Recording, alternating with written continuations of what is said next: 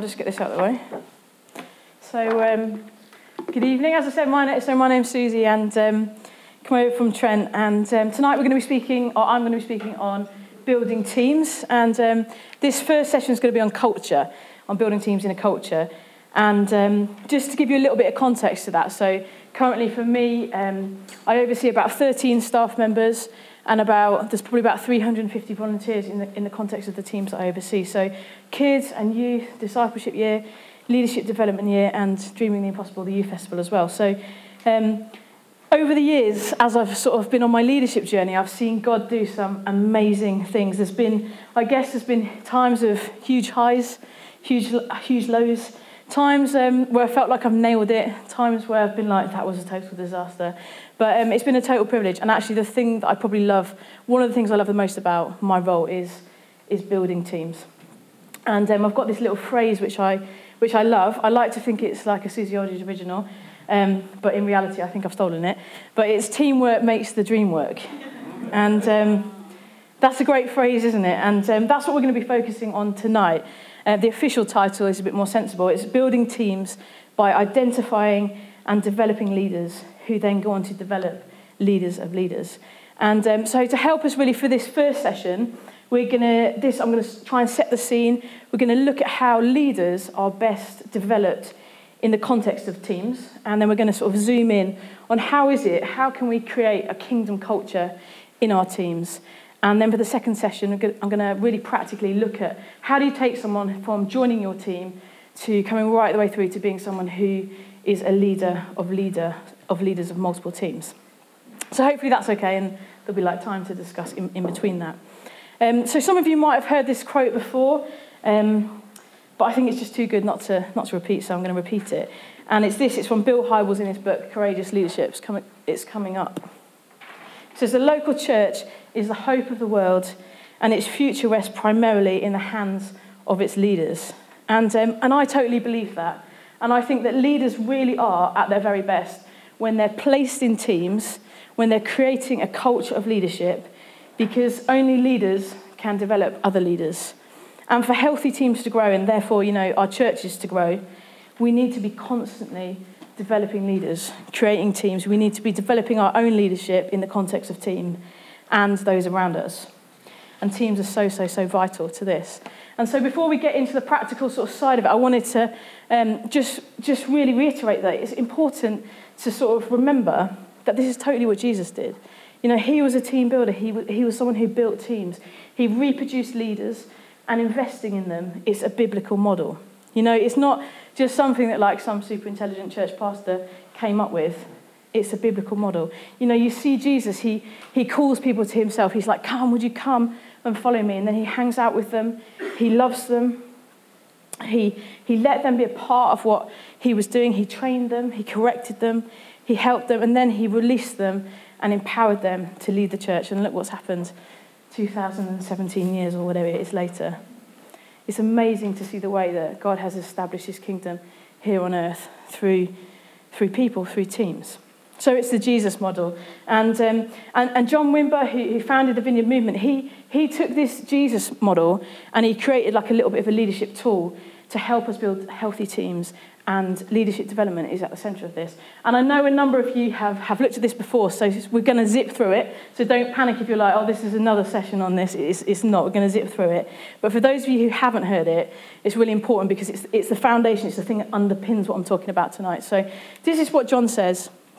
He says, the single most important factor preventing growth in the church today, it, it's the inability to identify, recruit, train, deploy, monitor, and nurture leaders and workers. You know, it's absolutely vital. And, and so we're going to zip through this really quickly. Um, but I'd love for you to think about this tonight in the context of your team. So, so have a think about which team are you on? Where are you at in your own leadership development as we go through this? And then what's the current team or teams that you might be overseeing? And which area stands out to you? And where do your teams maybe need some work? So keep those in mind in, in your own local context as we work through this model. So the first one is, is identify. And, and right at the start, you've got to identify someone that you can invest in as a leader. So we're looking for someone who, who loves Jesus, who's servant hearted, who's a team player, who's of godly character, who's you know, got time, who's available, who's faithful and teachable. Then, once we've identified them, we're looking to recruit them. And, uh, and the next thing is to do once is to recruit them is to actually you know, invite them, invite them uh, onto your teams. And so by doing this, you remember it's what Jesus did. Pray, you know, actually ask them to be involved. Tell them that you believe in them. Take a risk with who you're inviting. And once they've been recruited, we're looking at training them, doing, doing the Jesus disciple model, which I just talked about. Once they've been trained, we move on to deploying. You can see I'm just zipping through this really, really quick. But once they've been identified and recruited and trained, then it's time for them to be sent out to be deployed in their new area of ministry. And we do that by gradually doing it, not just chucking them in there and like legging it. Setting expectations, being clear about who it is they report to, letting them know it's okay to fail, letting them lead. And then once they're leading, this model moves on to monitoring them. You know, monitoring is really important. Oh, gone too far you know, in, in the monitoring stage, asking them how it's going, checking in with them, keeping them accountable, monitoring them according to what the vision and the goals of the ministry is, and not being afraid to challenge them in love, of course. And the final one is, is nurturing. And um, don't underestimate the value of this nurturing. It, it's so, so important to be genuinely interested in the person that you're developing, interested in them, not just the task. You know, pray with them constantly, point them to Jesus. They're following Jesus first. Support and encourage them, thank them, and listen to them. So that's the, that's the sort of leadership tool which is going to underpin this identify, recruit, train, deploy, monitor, and nurture. And um, I actually think this is such a helpful model because it encourages us to be intentional. And the more I think about leadership development, is it is actually an intentional thing. It doesn't just happen. And I really believe that, like a combination of theory and the practice, for all of us, you know, whether you're off to plant a church, whether you've got a small team, whether you're running a church, whether you've been running a team for years, we can really develop in this. So that's how we build a team. We, we identify, we recruit, we train, we deploy, we monitor, we nurture.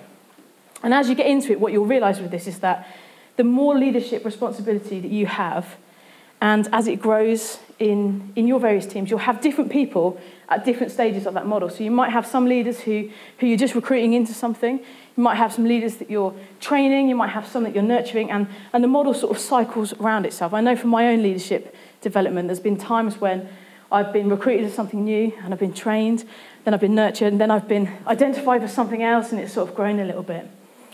So we need to, we need to understand that, that we're on this constant cycle recruiting and developing leaders, but at every single stage, the culture of the team is so important.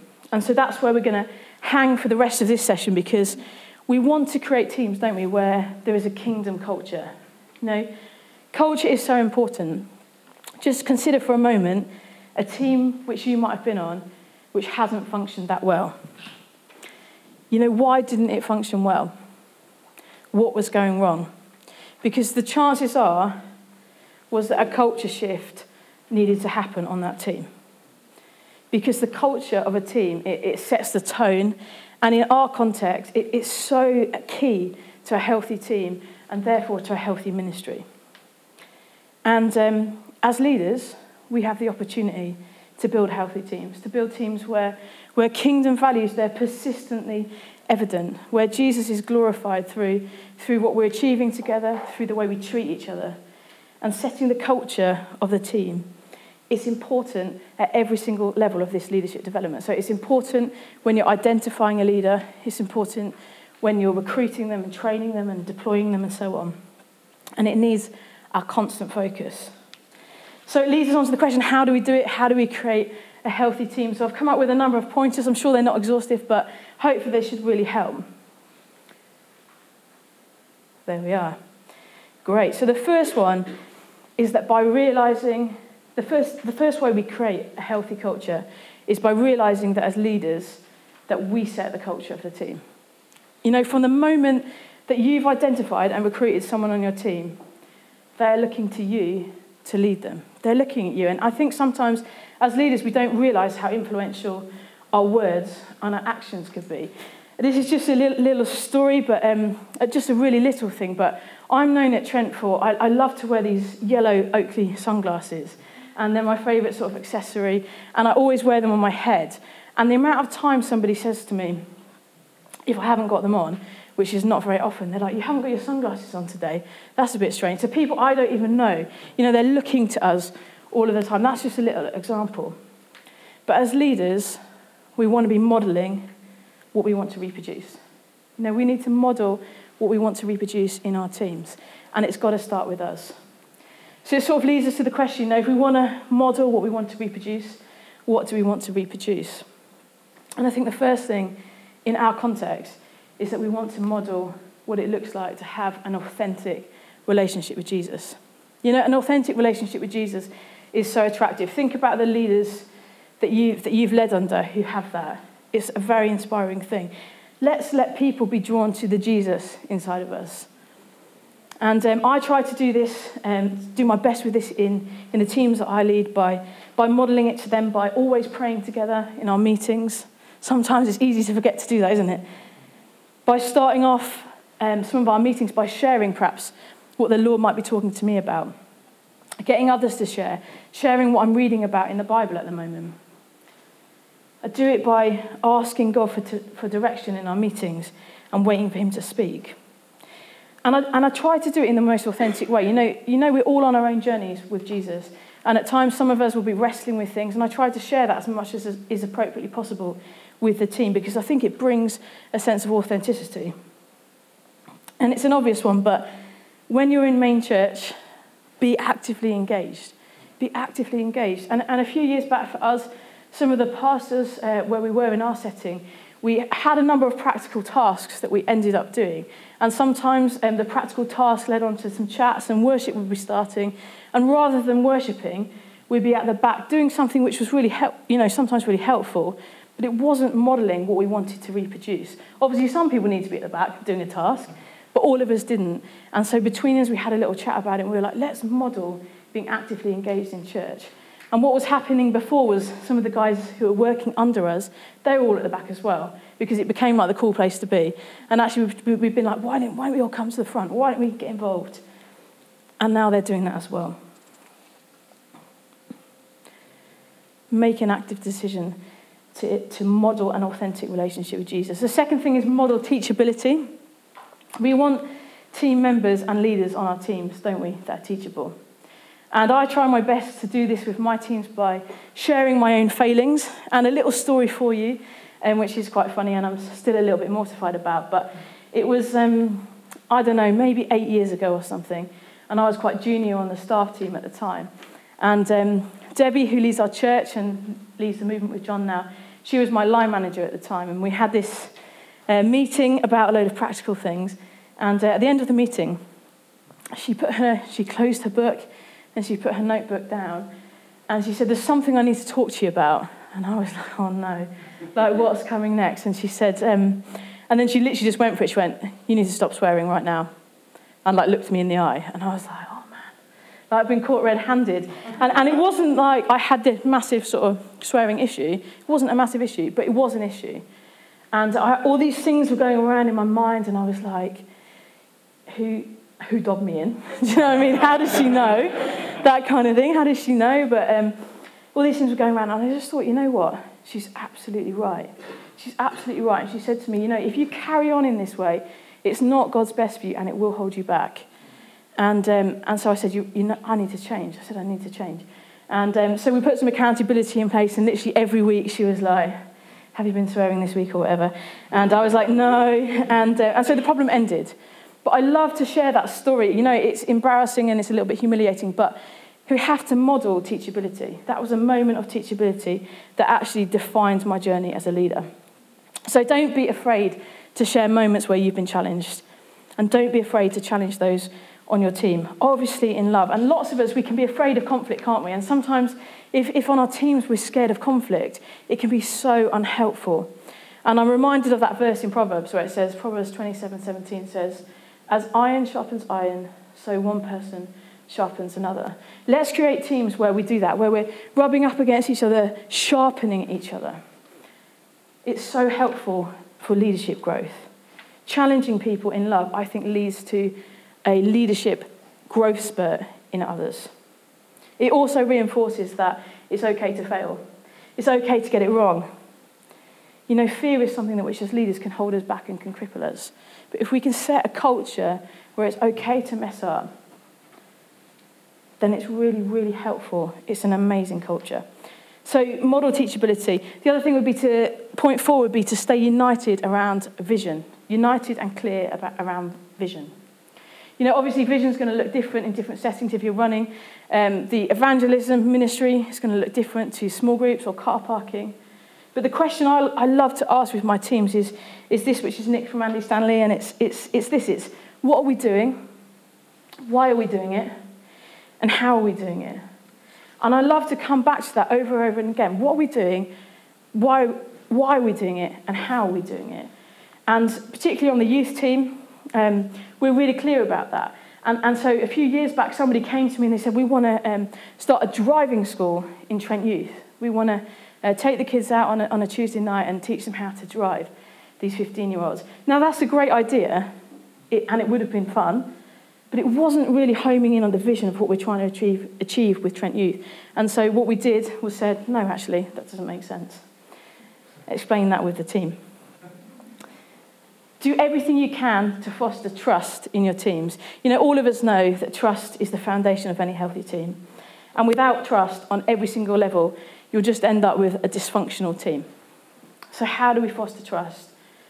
I think we do it by acting with integrity letting our yeses be yes, our noes be noes, by talking to each other, not about each other, by being real and vulnerable with each other. And as leaders, we set the culture with the vulnerability. Make a, pl- make a place where it feels safe for people to be real with each other. And we do it by making time for people one on one and also in the context of team as well. Foster trust. Point six, do the best to create a family. You know, rather than just create a team around a task, try to create a family. And this, again, it looks different in different contexts depending on people's availability and their times and the time they've got. But, but try your best to make it a place where it feels like a family, where people come to your team, it feels like home, where they can relax, where they can be themselves. Food is obviously essential to this. couldn't couldn't do something in the vineyard without food, could we? But the best families, they stick by each other when it's easy and when it's hard. So create a team. It might be that one week somebody on your team is just having a really rough time and you need to step in and help them out. A good team culture covers each other's backs. Point seven would be that we celebrate each other. And this might sound like an obvious one, but work hard to create a team where people are for each other. Because the power of being believed in, it enables people to rise up to leadership challenges that they never thought they could do. You know, think about the people perhaps who believed in you. It's so powerful, isn't it? Countless times in my journey, I found myself doing things and being involved in things I never expected I would because people have believed in me. When they've handed areas of ministry over to me, they've said, We believe you can do this, even when I'm like, Bad idea. But really practically, you know, when someone's done something really brilliant, affirm them. Do it publicly, do it privately, because it can be life changing. Thank your teams, you know, parties, cards, presents, all of that. Celebrate people and celebrate what the Lord is doing. Stories are so powerful, aren't they? Whenever we get together in our teams, whatever team it is, we share a story about what the Lord is doing. You know, sometimes we can be so busy, can't we, running from one thing to the next thing that we forget to stop and celebrate what the Lord is doing. Zipping on here, remember that you're part of a bigger team. This one I think is really important. You know, I mentioned my, the phrase earlier teamwork makes the dream work. It's one of my favourite phrases.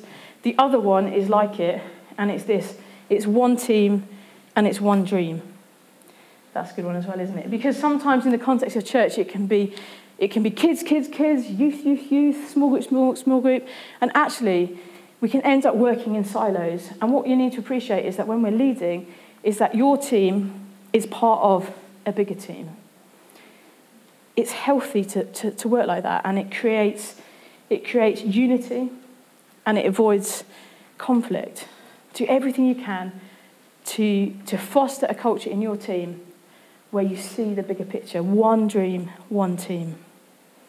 And the question that we often ask in, in our ministries at the moment, in our church, we're a little bit space bound. So some of the ministries um, have not got all the space they wanted. And there's the potential in that for people to get disgruntled, one team to feel like they're getting favoritized over another team. But the question that we ask often is what's best for the church? Like, what is best for the church in this season?